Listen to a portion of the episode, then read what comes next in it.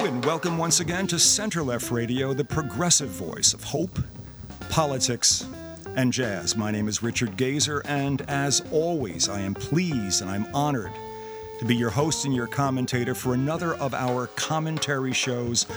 One of the shows that we have up on air online, well, I guess more appropriately, uh, up as a podcast or what we call a radio loop. If you go to our website, www.centerlefttalkradio.com, you'll have the choice. There'll be two links. One will give you what we call our radio loop. That means you'll be listening to this show, and you are listening to this show right now because you picked it up wherever in the show the radio loop happened to have been. And of course, you have the more traditional route you can go as well, uh, which is a podcast. That's the second link on our homepage. Uh, recently, we had a uh, we did a show, and uh, the response to it was was quite good. It was about the third, I don't remember, it's the third or the fourth in a series of shows that we refer to as Noble Hearts panels. I guess this last one was done around, the, the, I guess maybe two weeks ago in, in January. And the topic at that time was the future of American democracy. The panel basically is a group of guys uh, who I went to high school with. And they're all real smart and they're really good at talking about things like what uh, we're going to talk about today, certainly like what American democracy's future might have been. But uh, recognizing where things are right now, uh, we, we basically left off that last discussion saying that we were going to do the next one of these, that when we all got together, we were going to do one on education. And, and that seemed like a good idea at the time, except that uh, things have gotten rather interesting, had been interesting, have gotten more interesting vis a vis Vladimir Putin's activities uh, relative to the Ukraine. Uh, of late, I, I, gather he's got something like 70,000 troops. The Americans have committed to, or have sent 5,000 into Eastern Europe. Everybody is building up. Putin says he doesn't want to. He doesn't want to invade, but he keeps putting troops there. And and you have most of the American media, at least, uh, taking positions on the relative uh, acceptability of Mr. Putin's position. It used to be that uh, politics stopped at the water's edge when you were talking about international relations. Uh, that's no longer the case, obviously, in this country. Uh, so I have a, I have a group of guys. Uh, all but two of whom, no, no, three of whom, I'm sorry, have been panelists here before with Center Left Radio. You are familiar I am sure, with Dr. Charles Webel, uh, who is uh, currently professor and guarantor of the School of International Affairs at the State University of New York in Prague, uh, five time Fulbright Scholar. I think Charles has published somewhere in the range of about 13 books. Many, if not most, which deal in issues of war and peace. He's now working on volume two of his three book trilogy, modestly entitled the fate of this world and the future of humanity, whatever could that be about. And he's also working on a novel known as academia. That's three Ks in academia. Uh, somehow I feel that that might uh, blend or have something to do with the fate of the world and the future of humanity as well. But we'll get to that in a bit. Uh, Jerry Moran, who has not been on this panel before, uh, majored uh, in history at BC Boston College, went on to get his PhD from Cornell in beautiful Ithaca, New York, uh, which has as its marketing logo this year Ithaca is gorgeous. Jerry, you can appreciate that. Uh, he went on with uh, to get his PhD in history at Cornell, and uh, that subject was based on research that he carried out in France, where he met his future spouse, who was Dutch, moved to the Netherlands in the 70s, worked in book and journal publishing for many years as publisher of historical source materials on microfiche, he adds, um, and did that for many, many research libraries in Europe, North America, Australia, and Japan. I would only hasten to add he and I grew up uh, one building apart in a New York City housing project. Uh, you can gather for yourself how far back that might have been. I ain't telling. Uh, beyond that, we have uh, Tom. Well, Tom Gallagher, and and Tom is. Uh, I think uniquely suited to this panel. I'll say nothing more about Tom at the moment, except that he was working as a official observer to elections in Ukraine, Russia, and Belarus. I think that would really give you an idea of where his expertise might lie. Bill Mulligan, uh, for those of you who have listened to our uh, to our panels earlier, uh, you know Bill quite well at this point. Professor emeritus at Murray State University, uh, has taught U.S. and world history courses, and perhaps most relevant today's to today's discussion, U.S. military history for the last 20 years. I think that might give you a sense of where uh, uh, Bill's thought processes, if not his the full the full scope of his contributions, might be today. He's the author of several books and dozens of scholarly articles and presentations. A Fulbright Scholar in Ireland has just received a Hibernian Research Award from the Cushwa Center at the University of Notre Dame to support his research on the Irish diaspora. Uh, Charles uh, has uh, invited and brought with him today a very uh, welcomed guest. Let's call him a guest panelist, Ivan Sabalo is a Russian citizen and a forensic psychology PhD student and assistant lecturer at the University of Central Lancashire. Uh, the focus of his research and this again should give you a, a good idea of where Ivan's uh, uh, points of contribution and points of view may be today, is aggressive behavior, specifically how aggression supportive cognitions become actions. His other research interests include statistical analysis, conspiracy theories, and history. I, I, I think we've got uh, quite a bit to work with when it comes to dealing with whatever it is that uh, Mr. Putin is doing. Um, he seems to be posed for war. That would be the, the straight on, head on view of it. And the question, besides what is he doing, is how concerned should America be about it? And, and, and what should we be doing? Uh, Tom Gallagher, could you respond to any part of that or all of it? All of it. Um, Okay, I you know I wish uh, I believed uh, as much as I think uh, you sound like you uh, believe, Rich, that politics no longer uh, stops at water's edge. Uh, I think it does, unfortunately. If you look at um, the role of Victoria Nuland, um, who is now number three in the State Department, when she was in the State Department before uh, under the Obama administration. Yeah. Um, she was known for her dabbling in the internal politics of uh, Ukraine. She's famous for, you know, the, her phone conversations were leaked. Uh, she's famous for one phrase, fuck the EU.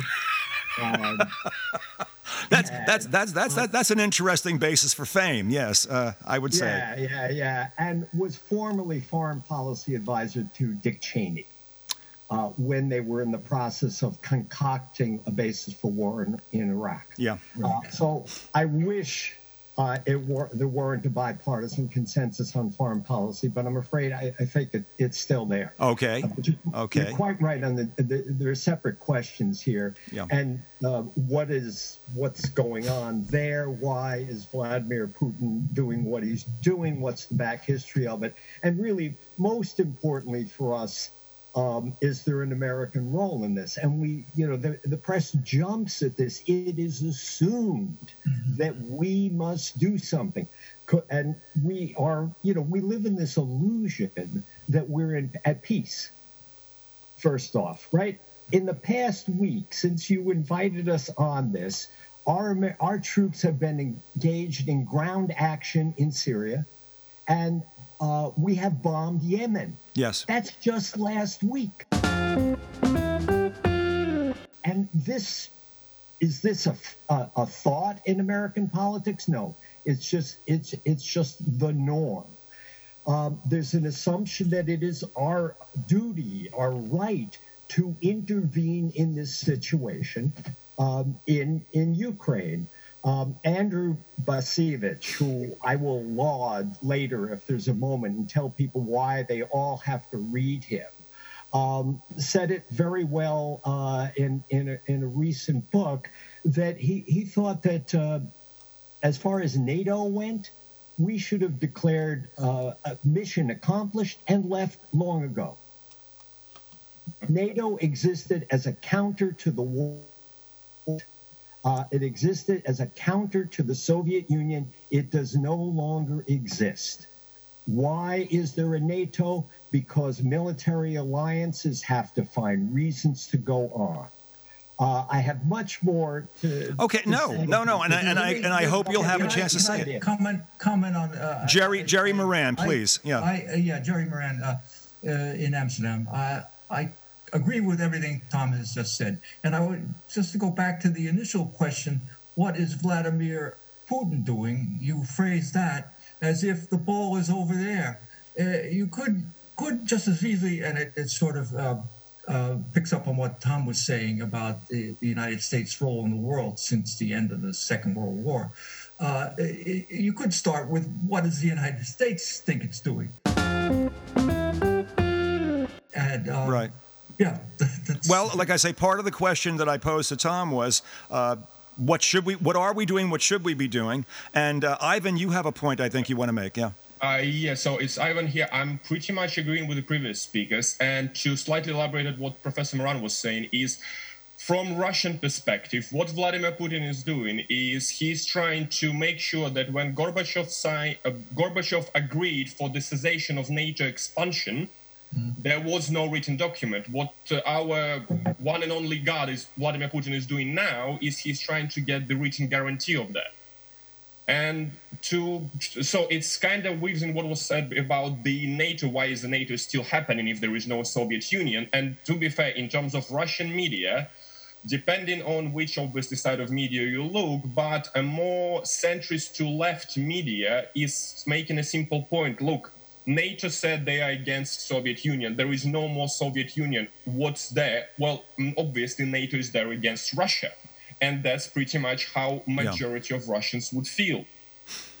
So, uh, and to last point on all of this, for Russians, again from media mostly and also in academic discourse, it's not really a Russia-Ukrainian conflict. It's either a Ukraine conflict like a Cuban Missile Crisis, or it's a Russia-U.S. conflict.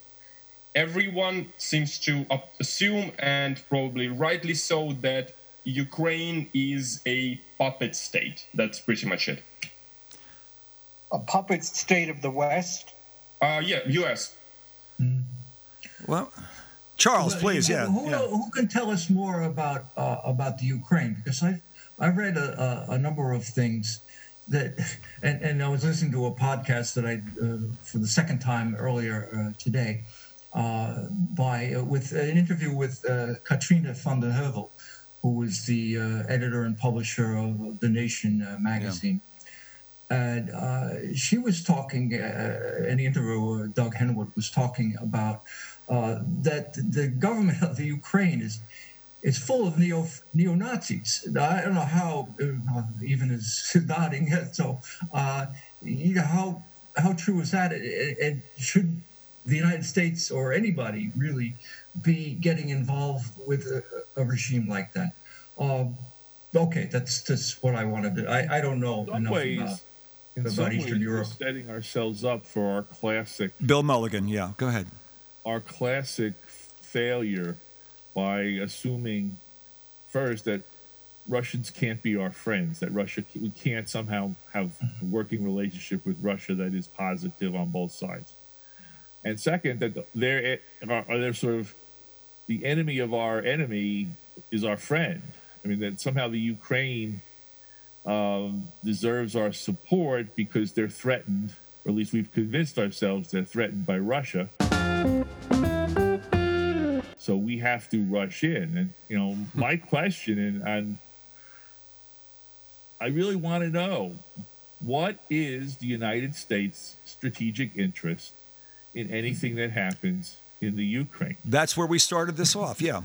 How is this going to affect the United States' basic fundamental interests?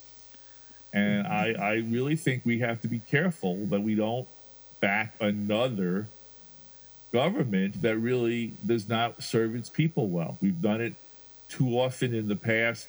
Too many Americans have died defending uh, corrupt and tyrannical governments. And we really need to take a deep breath and ask some hard questions about why.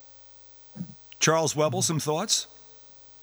Yeah, I would say, as someone who spent a great deal of time in Ukraine and Russia 20 years ago, but stopped returning about 10 years ago, to play uncharacteristically the role of devil's advocate, let me take the position of the U.S. foreign policy establishment, at least in its mainstream dimensions. First, the strategic interests in Ukraine extend beyond the military and political spheres to also the ideological and business spheres.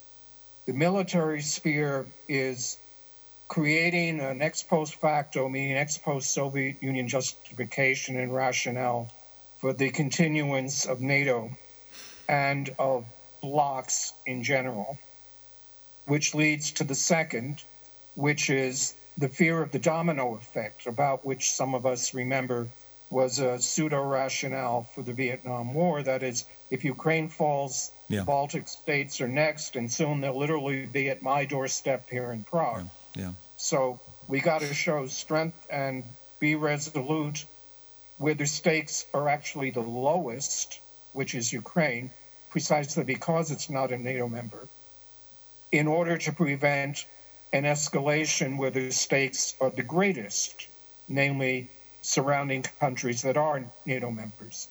And the third is that business is business, as there's a huge debate now in the German media, uh, a sample of which was published today in the New York Times, about the invisibility of the new German Chancellor Olaf Scholz because of his apparent waffling over providing nothing more than helmets, literally, uh, to the Ukrainian Defense Force. But that's business is business. Ukraine ceases would lose a great deal of business if Nord Stream 2 were operationalized. And so would Ukrainian oligarchs and um, the plutocrats who still run the country. Uh, but Russia would lose some business if Nord Stream 2 is discontinued, and so would Germany. And frankly, I wouldn't have heat in my apartment. So, a third interest is in a way to maintain the status quo. Yeah. And the status quo is good business for almost everyone, including Ukraine and including Russia. But If it's good business for Russia, why is Putin pushing the envelope? How do you know he is? Well, we, you can see that. Well, um, I mean, I, I look at the aerial photographs. I'm not sure why you would have to have that many Russian troops. in And, and look at Good- the aerial good point, Bill. photographs Of Good point. troop Yeah. movements too. Yeah, yeah. It's been largely forgotten. And uh, this Katrina van der Heuvel was uh, saying uh, in this podcast I referred to that uh, there's, there's been a lot of funding, and I don't know how much of it is above board and how much of it is clandestine by the U.S. and other other Western uh, powers, uh, funding of uh, not only the military but kind of insurgent groups in the Ukraine. I don't know. I can't confirm whether that's true or not, but it, it, it, it's something that's out there. Uh, behind that is the whole. One of the reasons for keeping NATO in, in existence was perhaps to uh, because of the military-industrial complex in the United States and, and everything that, and that's a big part of the U.S. economy. The U.S. military is the largest in the world. It's also parent, uh, parenthetically the largest polluter in the world, and, and that has to be kept fueled. And the way to do that is to constantly have enemies and to uh, uh, so the, the militarization of Europe and of, uh, and of Eastern Europe is, is part of that too. So that's business as usual, perhaps. Uh, I just put that out there. I, I, Ivan, you were about to make a point, please. Uh, yeah, uh, since Professor Webel is playing the devil's advocate for the U.S. establishment, let me try to be pretend to be the Russian establishment, without the accent though, as much as I can. Uh, because yeah, what was said earlier about, for instance, uh, the press secretary Nuland in Russia, she's been shown to be part of the initial Maidan protest. The official state narrative is that the uh, Maidan protest and the was a legitimate process. The president who resigned, he didn't resign from impeachment or because he was deemed mentally unfit. It was essentially a coup where the government was changed and now is run by certain number of people who have very right-wing ideology, including, for instance, uh, rehabilitation of a known Nazi collaborator Bandera, who was working with the Nazis during the Second World War, but now is a state hero in Ukraine. For Russians, for whom the Second World War is still the only, let's say, it's more than just a memory. It's more of a like a moment when the Soviet nation was formed, and still a lot of people have. It's pretty much the same attitude as in U.S. I would think the attitude towards the War of Independence with British. For the Russians, even today, the memory of the Second World War is even might be even greater because it was either we survive or there will be none. And because of the behavior in Ukraine with Nazi collaborations, collaborators being reestablished as national heroes, Russians mm-hmm. don't like it. And it also feeds into the narrative of okay, the, everything in Ukraine has been orchestrated by the first moment by the United States because United States does have a history of installing Nazi regimes or pro-Nazi right-wing regimes to fight USSR or Russia. Hence, again, majority of Russian people would believe that because that kind of seems to fit the puzzle. And mm-hmm. now mm. the narrative is okay, look what they're doing. They're trying to press on us, they're trying to establish a NATO basis. We have to do something. And to be fair, Russia is moving their troops around their borders or within their uh, the borders of their allies. Meanwhile, United States is much have their troops much farther from their home country than Russia does. Well, that's always been the case when it comes to Russian affairs, obviously. But but if I'm hearing everything that I'm hearing, and Tom, I want to get back. You had some other points you wanted to make, but I just want to kind of sum up what I'm hearing so far. Essentially, the reality of the 70,000 Russian troops in Belarus, in Ukraine, wherever they can stage them right now, you guys generally would would would have, be of the position that it's just not really something that America should be jumping into or being re- excited or reactive to, and that we're overreacting to that reality. Is that is that a fair summation of where you guys generally? I'm hearing the, the rest of the panel is at right now. We're overreacting sorry, I'm sorry for jumping in again, but I think this is like very like very interesting question because if we assume the politics disregarding any kind of morality or ethical ju- or justice, yeah. well, United States wants to push on Russia and get as much uh, resources out of Russia as they can. Russia wants to do the same with the United States. Right. So within the modern politics, how they're happening within the very much cloak and dagger capitalistic run politics, everyone is doing what they're supposed to do if we're trying to look at this, whether this should be happening at all, probably no from both sides. I think Charles made a good point. I think this is being driven by the need for the military to to have an enemy. The, Ameri- the American military to have American an enemy. military. Yeah, How do yeah, we justify yeah. the huge expenditure of resources? Um, at, at, a time when serious questions are being raised about equality in the country, the distribution of resources. I mean, you know, our educate our infrastructure is crumbling our educational system is crumbling. Um, all of the things that we need for a really healthy future for our nation are underfunded because we spend an obscene amount of money on the military. And you know the questions are being getting to be raised not often enough. How can we say we can't afford the build back better program for all of its faults? And i'm not going to justify that's the perfect program but how can we say we can't afford that, but we can afford almost a trillion dollars of military spending? and I think they need an enemy. Um, it's almost like you know 1984, the constant war. They need an enemy. But um, and fortunate, unfortunately, the our generation, not not Ivan, but the rest of us are of a generation where we were kind of brought up to fear the Soviets, godless, you know, godless communism, the godless Soviet Union. Um, and so it's, it's a convenient boogeyman. And I living here in the Upper South, there's a lot of resonance still with uh, anti-Russian slash Soviet rhetoric. A lot of people don't understand the difference. Jerry Moran? Can I say, you know, uh, actually, it was, it was my point about uh, the, the need for uh, an enemy. Uh, uh, yeah, it, it, goes back before the Soviet, well, it goes back to the very beginning. The U.S. position, bipartisan, as Tom pointed out in the beginning, has uh, the default position has been anti-Russian since the revolution and, and, maybe before. I mean, let's start with the revolution. The United States and a bunch of other Western powers intervened back in 1918, 1919. In, uh, I think later President Herbert Hoover was involved. Winston Churchill may have been involved. I mean, it's been uh, an enemy, it, it, identified as an enemy since way back to the to the origins of the yeah. of the Soviet uh, and the current Russian uh, state. Um, so yes, it uh, it goes back a long way, and it's got deep roots, and it's uh, it's something that we uh, Americans uh, ought to think about really hard. And I, I know I, the mainstream media doesn't help because they they beat drums and they help with saber rattling, and uh, that's got to stop. How do you stop it, Jerry? How, what what what is well, the what's the know, immediate danger here? Yeah, yeah. I mean, I, yeah. I have various articles I've uh, printed uh, from the Washington Post and uh, Le Monde and all that.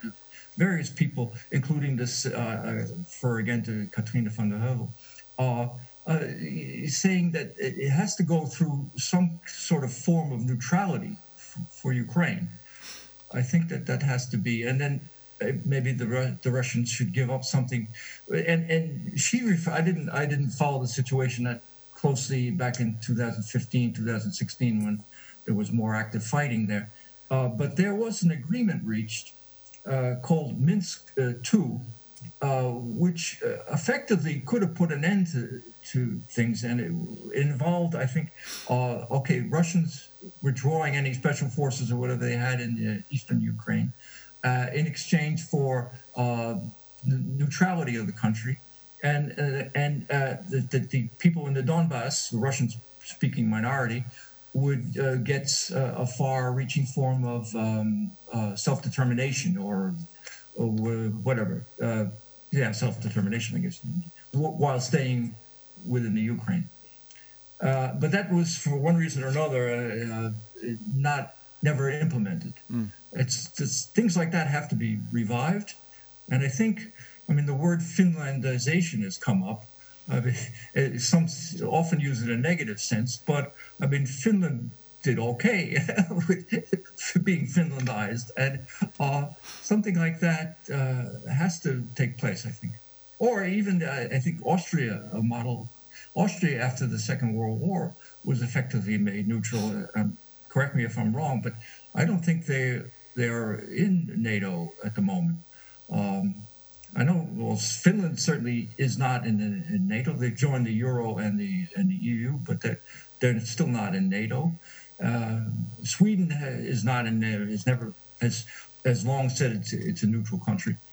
Switzerland, another example of a, a neutral country uh, for the longest longest time. So yes, I think a way out is to sort of be realistic. And, and just to come back to uh, something else, the, uh, the, the, the, there are no vital interests, uh, and the United States understands that. And, and, nobody has really said black on white, we want Ukraine in the NATO. Uh, I think they've even said mm. probably uh, we don't want that. Uh, but they haven't said it hard enough. They haven't said black and white enough uh, to uh, to form some kind of guarantee uh, that the, the Russians can can accept. Um, but that's that's my point. Neutrality. What do we think about that? Yeah, we, we've never been good at that. Tom Tom Gallagher, you had some other points you'd want to make earlier. Right? Yeah, I wanted to yeah. sort of presumptuous to say wrap up, but return to uh, a point Jerry raised quite a while ago the, the question of the nature of uh, Ukrainian politics, Ukrainian government. Um, I think we should be careful not to have caricatures here. Uh, I, I think the Ukrainian uh, Ukrainian politics goes all the way from the right wingers you're talking about to people who have, you know, quote unquote, uh, democratic ideals the same way we do. I think it's a big uh, stretch there. Um, and to say it's just one or the other is not quite right. But the point, you know, again, for for Americans, we were involved in a in a coup uh, in 2014. Uh, that president was driven from office, and you know the play coup that we had uh, in this country last year should at least give people a taste of the outrage uh, that one might legitimately have over that. Um, and before that, the orange re- uh, revolutions that went on. Somebody said at one point quite well, I think, that the National Endowment of Democracy, which is, you know, who questions that in Washington, D.C., democracy, um, does now quite openly what the CIA used to do covertly. They were involved in the business of changing other people's governments. Consider the level of outrage that would be going on in this country uh, if to the if that were considered the rate, way, uh, the rate of outrage about Russian apparent Russian interference on the internet uh, in the last election. Well, this was open, okay. Um, and I don't know if anybody's followed this. You know, one of the questions is what is Russia trying to do in all of this? And there are some some obvious answers. I mean, they may be planning to invade. I don't think so, but I don't claim to know. Um, there was a there were documents leaked on the U.S. Russian talks over this to the Spanish newspaper El País that you might have seen a few days ago that gave some inkling of this and what was going on in a sense that actually there probably is some progress in this. The idea that the U.S. would verify that there weren't offensive weapons being put into Romania and Poland. This is one thing that Russia is clearly interested in. Imagine, you remember the you know the Bay of Pigs. We're old enough to remember this. The outrage, the yeah. outrage yeah. that Russia yeah. would have missiles near us. Well, uh, they could put them back there now, um, perhaps if they did it. If they did this, a base in Iran at this point, we would go nuts. But it has been done continuously to Russia. Uh, Jerry, you know, talked about it for hundred years under under different forms of government that is something that we have to perceive. Uh, and you know, uh, you raised the question: How do we change this in this country? Well, good luck. Uh, some of us have, you know, been trying to do this for uh, half a century at this point. It ain't easy, um, but at least you know we need to try and see the facts of the matter from from the other side of the mirror. And we're going to take a break for a few minutes here, and then come back with our panel, our very interesting panel on uh, Russian things these days. But first, um, I think this would be a great time to sort of lay back, think about much of what we've been hearing, and do it with a little jazz.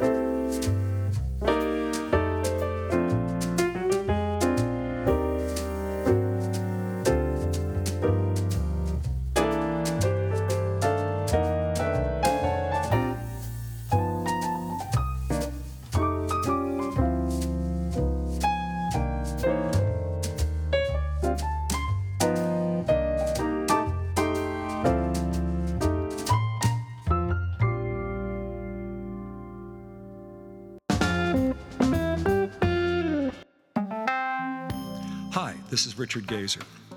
You know, it takes lots of time and effort and all kinds of resources to produce the kind of quality program we produce here at Center Left Radio.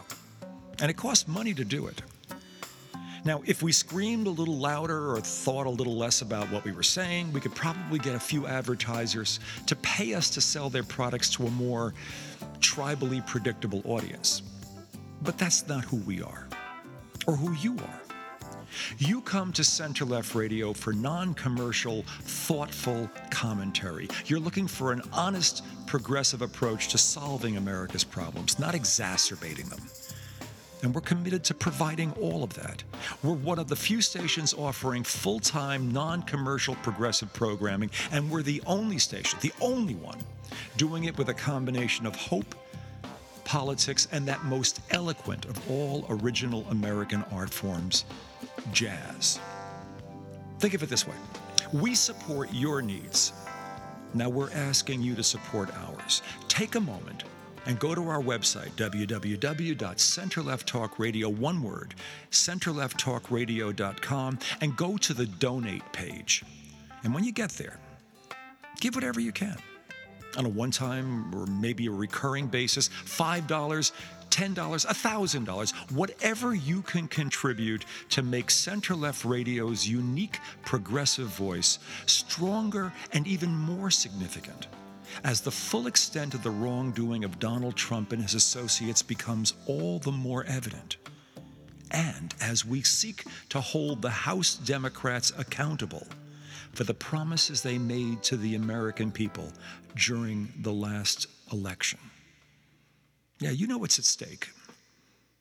And I know, we all know, we can count on you. On behalf of all of us at Center Left Radio, thank you. And we're back. We're listening to you're listening. I'm I'm listening. I'm listening as well, but you're most certainly I hope listening to Center Left Radio, the progressive voice of hope, politics and jazz. We have another of our Noble Hearts forums, fora, hmm, underway. Uh, our uh, Regian uh, counterparts here uh, include Bill Mulligan, Charles Webel, Jerry Moran, Tom Gallagher, yours truly, Rich Gazer, and we have a, a, a guest let's let's call him a uh, an invited Regian. Ivan Cebolo is with us right now, uh, uh, out of uh, the UK, working in the UK right now, working on his doctorate in some very interesting areas of psychology. When last we, uh, the, the, last we were talking about here, uh, we seem to have gotten, the, the panel seems to have be, be of the general opinion that what Russia is doing Russia basically has a right to do, and and and uh, we may not agree with every bit of it, and but whether we agree with it or not, it is being basically hyped up for American foreign interest purposes. It's being hyped up to basically support our right to have the military that we have. All of these things make make great sense. I I, I want to throw a thought out though, and to anyone, and just pick up from here the media has been so rich in this country in, in, trying to retain the, the antipathy between Russia and the United States.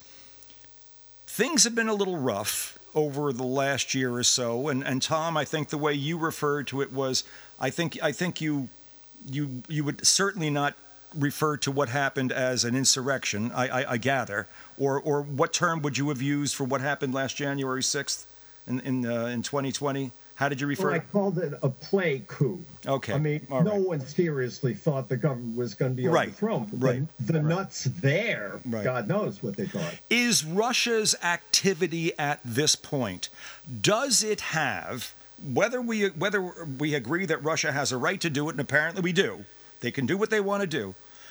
Is there a negative impact on America structurally as a result of what Russia is doing, whether or not we agree that Russia has a right to do it. Is something going bad? Is are is is it a direct line? Are there are there a couple of steps? Is what's happening in Russia hurting America for whatever reason? And and and obviously there's a reaction here. Is it a problem? Are we having problems because of this? Is it affecting our own governmental and political systems in a negative way? And if so, what should we be doing about it? Anyone? Or am I being too broad here? Let's try that out. Could I, I, I, could I say uh, it, it's it's an enormous diversion, and uh, the United States. Uh, I think Phil Mulligan uh, early on pointed out the, the problems that that we as a country, uh, not only the United States but uh, uh, every everywhere, there, there, are enormous problems of inequality, of employment, of tra- ecological transition, of continuing destruction of the environment by, among other uh, entities, the U.S. military, uh, and uh, they are not being addressed, right. and they have to be addressed. So this is is a lot of this for uh, domestic consumption only to divert attention from the very urgent problems that uh, the United States and the world faces. Uh, I, I, think it's it, it, it, if it is that, and I, I suspect that's what it's being used for, uh, it's very dangerous, and it's it's going to lead to uh, what was the old song? The uh, the eve of destruction. oh, anyway. Yeah. Oh, okay. Uh, Charles, yes. I'd like to go back uh, two steps in order possibly to go one step forward. What if we're wrong? What if good old Volodya, whom I once had the dishonor of meeting, um, is the canny Machiavellian that some people believe him to be, and that he's working out a kind of chess match in which Ukraine is a big pawn, Georgia a smaller pawn, Moldova a minuscule pawn, in order to see how far he can go, in order to test the limits of what Westerners would consider to be Western resolve. And what if he finds, as he's already found out from Germany, that from his point of view, they're spineless. They're, to use the Chinese metaphor, a paper tiger. So why not take what you can get, call it a day, and come back again? What if, in fact, these troops are there for a militaristic purpose to expand the zone of influence for all of eastern Ukraine at a minimum, and possibly for central Ukraine as well. I think western Ukraine is out of its reach at the moment for all kinds of tactical and logistical reasons, but certainly Kiev is an easy hour drive from the Belarus border. What could or should the US and the West do if, in fact, the worst happens? That's the question I would, Ivan. Yeah, thank you. Uh, Professor Webel to continue the discussion, so I'll present again the Russian mainstream view of after the almost 100 years of horrible yoke under the or literally blood-sucking communists, we finally became an independent, free, democratic country. Uh, we take examples from our big brother, the United States of America, who literally helped to establish our first presidents and guided him along the way. So now we see that the country right near us has suffered an illegitimate coup where the rightfully elected president was expelled from the country. And what we are doing now is we are making sure that we can get rid of those pretenders and we're just trying to install back a rightful president. I think the lesson was learned quite well. But but going from there to what Charles's point was about about about basically uh, Putin having more nefarious intent that might have an impact that we should be paying attention to. Nefarious is a Western projection. Okay, well. Even if he does, uh, and we don't know, uh, have such intentions, uh, it's, it, it, remains irrelevant. And uh, there's nothing we can do about it uh, realistically the United States isn't going to risk a war. It could, by by accident, could turn even into a nuclear war. We're not going to. We shouldn't want to be playing around with stuff like that. And it, whatever whatever's going on over there, we shouldn't care about that. We've got other. Uh, it sounds kind of harsh for the people in Ukraine, but uh, we shouldn't care about that. Uh, we have to put our own house in order and do a lot of a lot of things, uh, starting at home, and, and, they have to be done soon. And and that's all being neglected uh, because of this. Charles, jump so. My point remains that it's it's a it's a kind of uh, yeah a big diversion diversionary movement. Uh, perhaps I'm, I'm uh, pushing that too far, but uh, there are the, all the urgent things that have to happen in the next decade are, are simply not happening. They, are blocked in the Senate. They're blocked uh, in, in Congress. Uh, uh, voting rights reform, climate change, everything gets shut down. instead of fighting for those things, we're we're worrying about what's going on half a world away uh, that we can't really do realistically do anything about. And it's the same situation that would apply uh, to, say, in the Eastern, uh, Western Pacific. I said this from our point, of, from an American point of view, uh, Taiwan and all that. There's nothing we can do. Whatever the Chinese decide to do, uh, there's nothing we can do about it. And it, it's it's tough. It's it's ge- geopolitics. I think. Uh, yeah, that's Charles, is there something we can or should be doing? I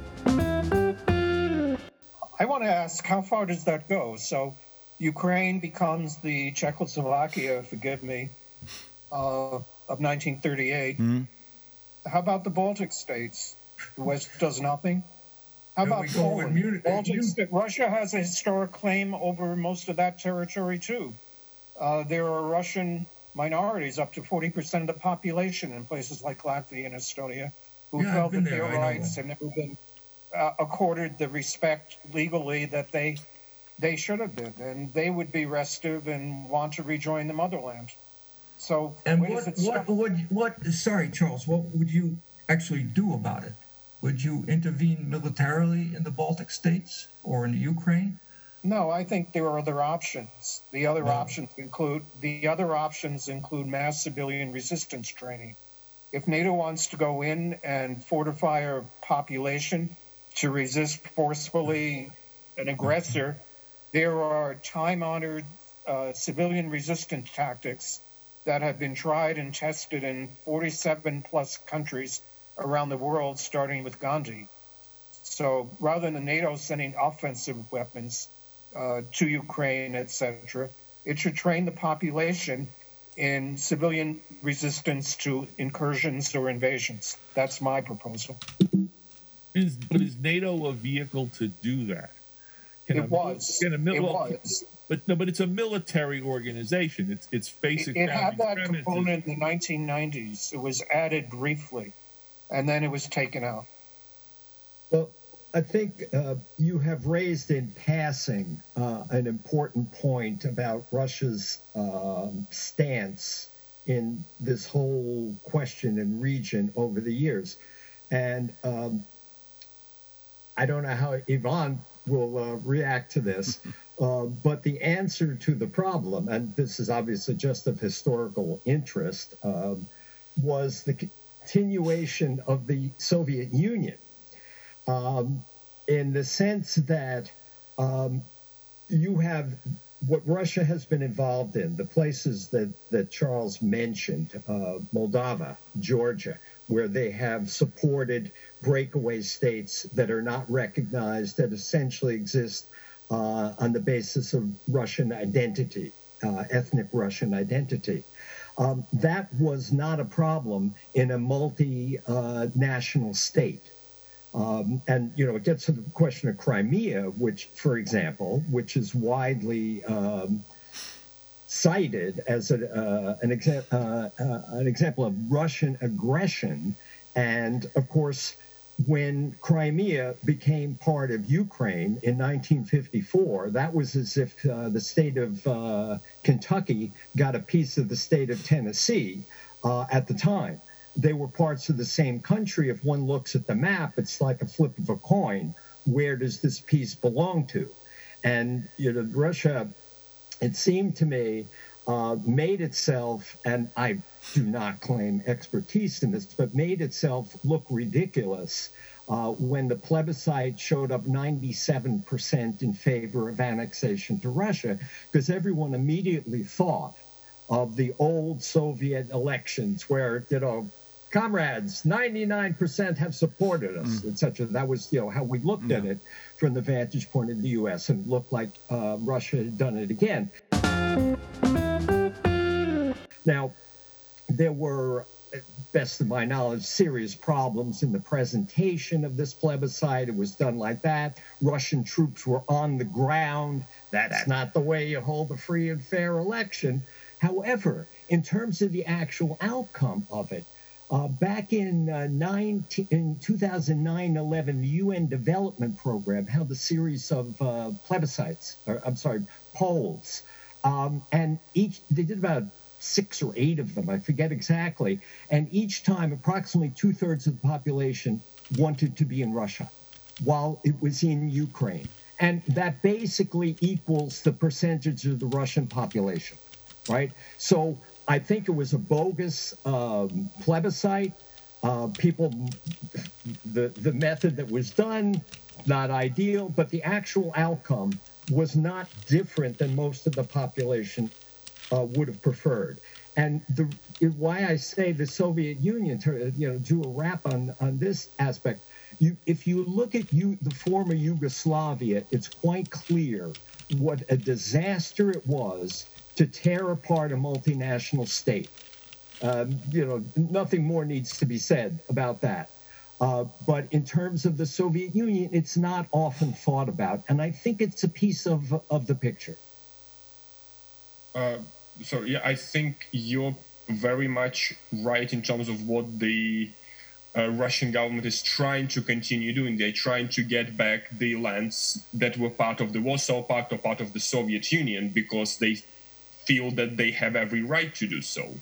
So uh, the problem there is a slightly it's a very very difficult different debate on to whether the current Russia wants to Russian government wants to imitate mm. the Soviet Union or wants to destroy every memory of Soviet Union and that's a discussion for a very very long time and it's very unclear but coming back to what Professor Webel was saying about uh, resistance training in uh, Baltic states or in Ukraine, that would actually, if we assume that Putin is a very nefarious, malevolent, Machiavellian level schema, training uh, population to resist would a play into the parad- play into the portrayal of the West. Look, they are preparing them for war. They are preparing to overthrow another government, thereby uh, giving more legitimate like not a real but artificial legitimacy to Russian intervention, and B, it will actually encourage the nefarious Machiavellian Vladimir to try and control all of the states not through the military intervention but through the economic power or through the PR stance or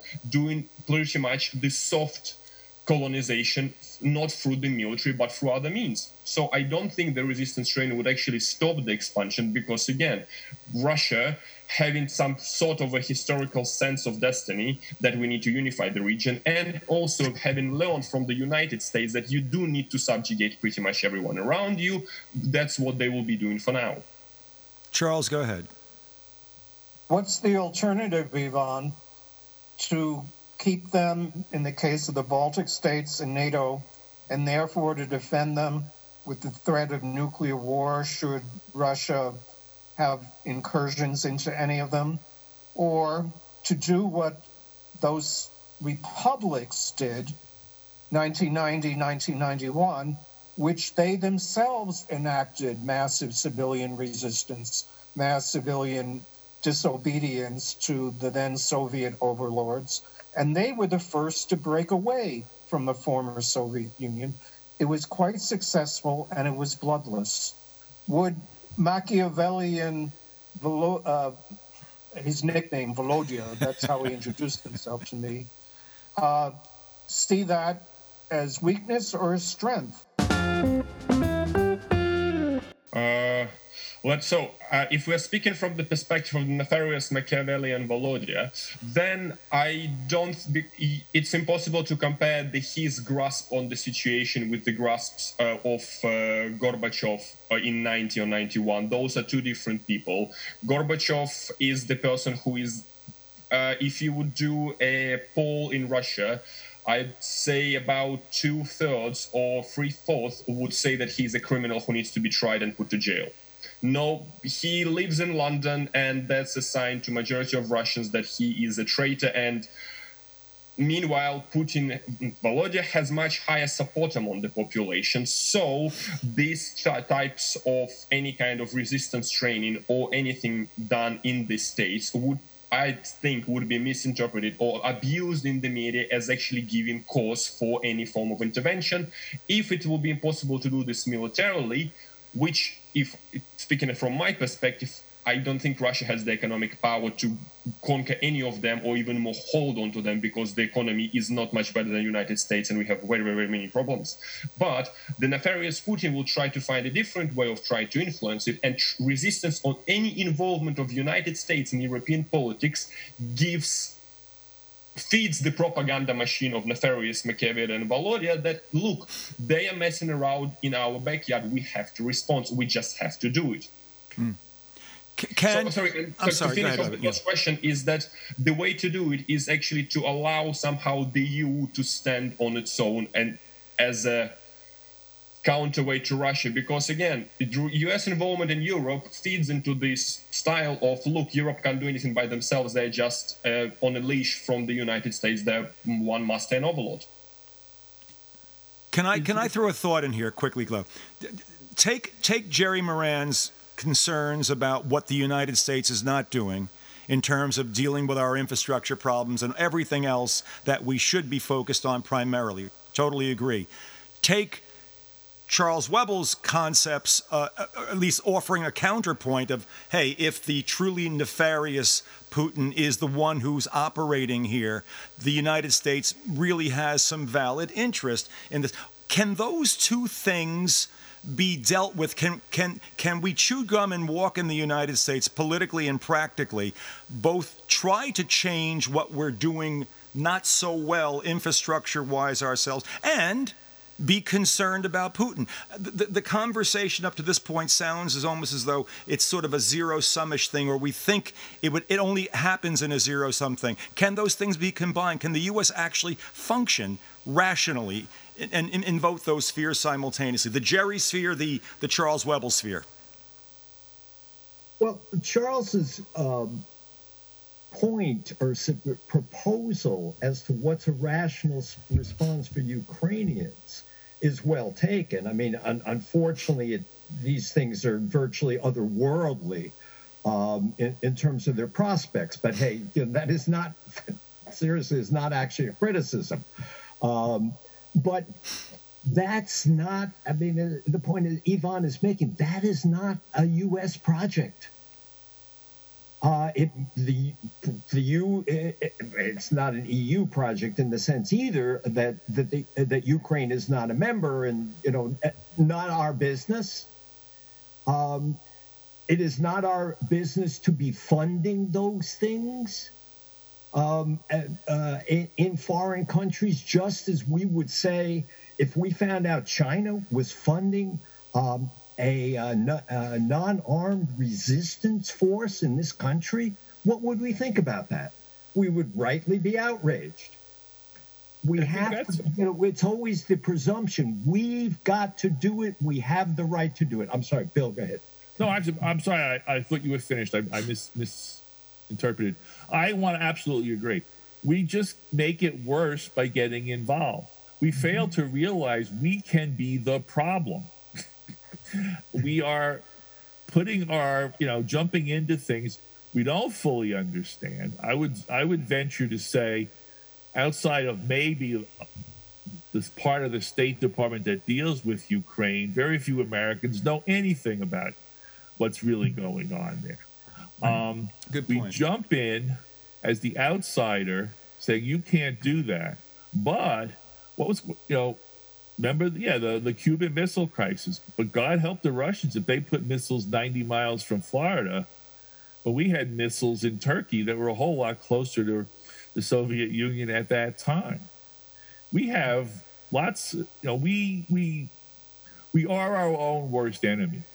And I'm not sure how we politically make this transformation take place, but we have to stop and ask ourselves what is realistic. And I think we would be better if we got our own house in order and lived up to our stated principles and ideals and became what Winthrop talked about at the very beginning of Massachusetts Bay a light unto the nations. Here's a model of how you can do it the right way have equality, have full employment, have all the things that an ideal uh, that are within our reach economically. We have the economic power to do almost anything in terms of equality and the distribution of wealth. We choose not to. Yeah, we choose I, to let people like Jeff Bezos run wild. And we, in the end, we shoot ourselves in the foot and we make and we make everything we get involved in worse because we always think about going in as the big guy who's got more the biggest army. I'll let Jerry. Yeah, I, that's maybe to sort of wrap up uh, at least from from my side. Uh, I, I agree with what uh, Bill just said. Uh, uh, we have to. Uh, we can't do everything, and but the, we're sort of. It's the subject of a whole other forum, Rich, if you want to contemplate that. We may about yeah. why that is. What is the nature of the U.S. economic paradigm yeah. that's preventing us from addressing these problems, and yeah, and, and seeking diversions uh, in foreign adventures. Uh, that's a that's a whole other uh, can of worms. Uh, but we can't get into that tonight. Well, we, we, we, I think we, we, we, we well may get into it at some point, but we're getting close. Thank you, Jerry, for. I know you're not looking at the. Uh, you're not looking at my screens over here, but we're getting close to the point we got to have to wrap this up. I'd like to throw this out and, and let you guys comment on this thought any way you want. You now have an open mic to the entire United States, 48 plus whatever, you know, and Hawaii and Alaska and everything else. And this is a country that's been exposed to clearly misinformation about Ukraine, misinformation about what Russia is or isn't doing right now, misinformation about what our role should or shouldn't be. And you've got a minute or two on air to talk to the whole damn country and say, look, guys, can you understand that? Ivan, finish that sentence or finish that thought. What would you say if you had if you had an open microphone to America how they should be viewing what is going on in Ukraine with Russia and Ukraine right now and America's position in it? Is there a way to wrap that up kind of neatly, I wonder?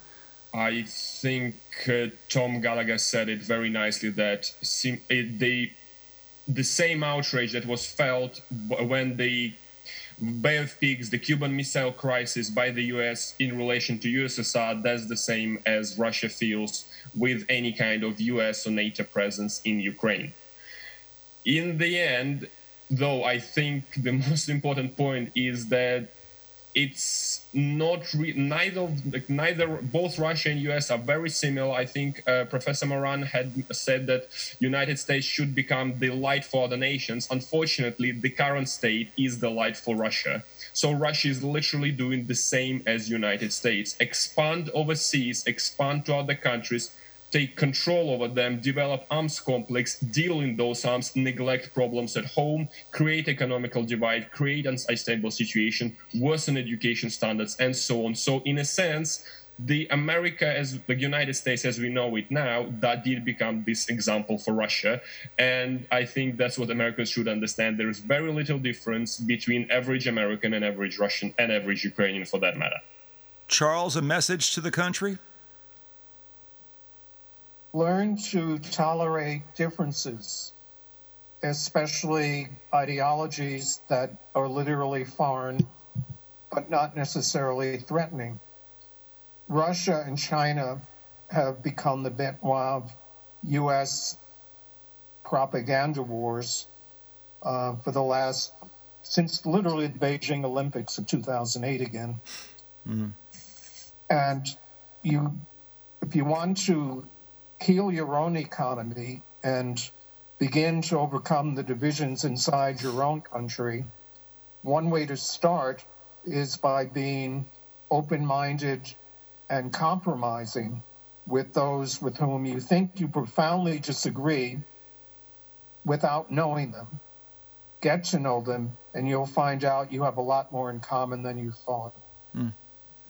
Tom, uh, you want to expand on that? Well, the the world is on fire. Uh, I, you know, I exaggerate a little bit, but um, and we're pouring gasoline on it. Mm-hmm. Um, there was a time when global consciousness was something that happened when people took LSD. Um, those days are well over. Uh, the politics of uh, the beginning of the 20th century are flat Earth politics, flat Earth economics. You could just expand, expand, expand. We know everything comes around in a circle at this point. Uh, we need this country of all, with the greatest resources, as has been mentioned earlier, needs to get a grip on dealing with the global problem, which is not trying to pick and a case uh, apart in every conflict in the globe, but keeping our eye on what needs to be done that everyone knows and has been said before is simply not being done. Bill Mulligan? Well, I guess I'd echo what, what Tom said or build on what Tom said and then the others. I think we have to put our own house in order. We have to deal with our internal problems and stop being distracted by boogeymen and, and, and false um, false narratives of danger. The greatest danger to the United States in the long term is inequality, economic inequality, and racial inequality. That's what will destroy us. The Russians are not going to destroy us. The Chinese are not going to destroy us we're going to destroy ourselves unless we got our house in order and create create real economic opportunity that leads to some level uh, of, of comfort for all Americans. Not that you eliminate rich people completely, but you eliminate poor people entirely, mm. and that mm. we end we end the serious gaps in racial opportunity uh, that still exists, and we stop pretending that we've achieved some ideal state where we don't need to pay attention to race and we can eliminate affirmative action. That's a blueprint for disaster. And I guess the last thing I would say is we need to have a forum on this too. We undo Citizens United, get big money out of politics. Politicians don't represent their constituents, they represent the donor class. And it's nothing clearer than if you watch what's going on in Washington, what gets attention and what gets put under the carpet. Politicians are chasing the money. And until we stop that, we're not going to fix the other problems that we have. Jerry Moran, my fellow uh, projects dweller from back yeah. in the day. Boy, we've it's it's a long way off. I you're you're three thousand miles from there. I'm I'm about thirty miles. Every once in a while, be honest with you, I actually yeah. go back down, and I have t- you and I have talked to you about this just to kind of remember and kind of. Oh, yeah. Figure out what the base yeah. is and where it all began from. And boy, we, we've moved a long way. Your thoughts on all this, please. Well, I, maybe I'll just end with a kind of, uh, it's not a fable, it's, it, it's, it was in the Dutch news. Uh, Jeff Bezos, we all know, know him, right? Uh, and uh, he's having a, a, super yacht built uh, by a, a, Dutch wharf. Uh, Dutch specialize in luxury yachts, among other things, not only tulips, but, and they're going to have to dismantle, partially dismantle a historical monument, a, a bridge, a, a bridge that goes, an elevator bridge, I think it's a railroad bridge in Rotterdam, to let this yacht, when it finally is uh, let to water or wherever they call it, launched, uh, pass from the wharf, which is on an inland waterway, uh, to uh, the North Sea uh, and, and, and eventually uh, across the Atlantic to pick up Jeff, if he's not somewhere in outer space by then. Uh, so or I, I would say we have. I mean, just to say, catastrophe. Yeah, it's just absurd. The absurdity. Uh, charity begins at home. Used to, we used to say. we have to look, as everybody has said, we have to get things, get our act together, and, and stop worrying about the rest of the world. And uh, uh, and, and work for things like the Green New Deal, work for things like more equality, uh, for a, a sustainable uh, approach to the climate, another economic paradigm. And uh, but that's like I said, the subject of another uh, forum. I'm, okay, I'm, that's. I'm, I'm just getting you. a strange thought about. I don't know. This is this is sort of like moving forward from some place that we all came. We, we came from a place that was talking about Deo et Patria and stuff like that, and uh, and this is, I think, the natural extension of all that. If you allow yourself to think further enough and far enough in in, in, in what what truly looking out for country and looking out for the things that are bigger than country means in a practical way. I think you guys have done a superb job in getting those points across. Um, any other thoughts? Anyone? Am I? Um, anyone want to wrap up a little bit more? Wrap up again. We will have another uh, forum on this, Jerry. I appreciate you putting the thought out there. And uh, I, I, think our next one around will really have to be about why does America think and act the way America thinks and acts? And I'm saying that in the most, in the broadest terms. I'm sure after this show is, after we wrap this show and put it up, we'll go back and forth, and this will be built out, and we'll we'll decide on what the parameters of the uh, of the discussion might be. But I think it's somewhere in that in that realm, and I and I appreciate the thought, Jerry. I think that's where that's this should go. Well, the great danger I see emerging is this rash of book bannings. Um, there was actually a book burning in Tennessee just last week. Lit- literally, literally a, a book burn. A, a, a independent fundamentalist Christian minister burned Harry Potter and several other books that feature witchcraft and other things. And there was a huge turnout, a huge bonfire. Apparently, someone with a lot more courage than I uh, threw a Bible into the fire.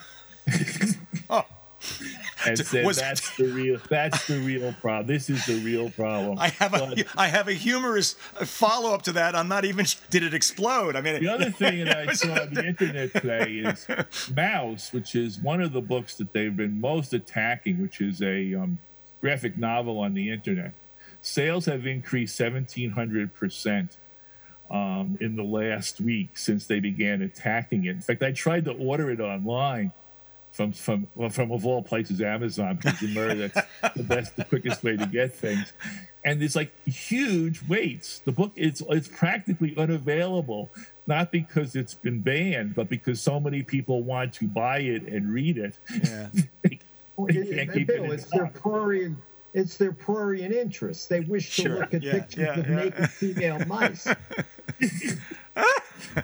well, you know what goes on in Kentucky. Well, then we're, we're in even more trouble than I thought.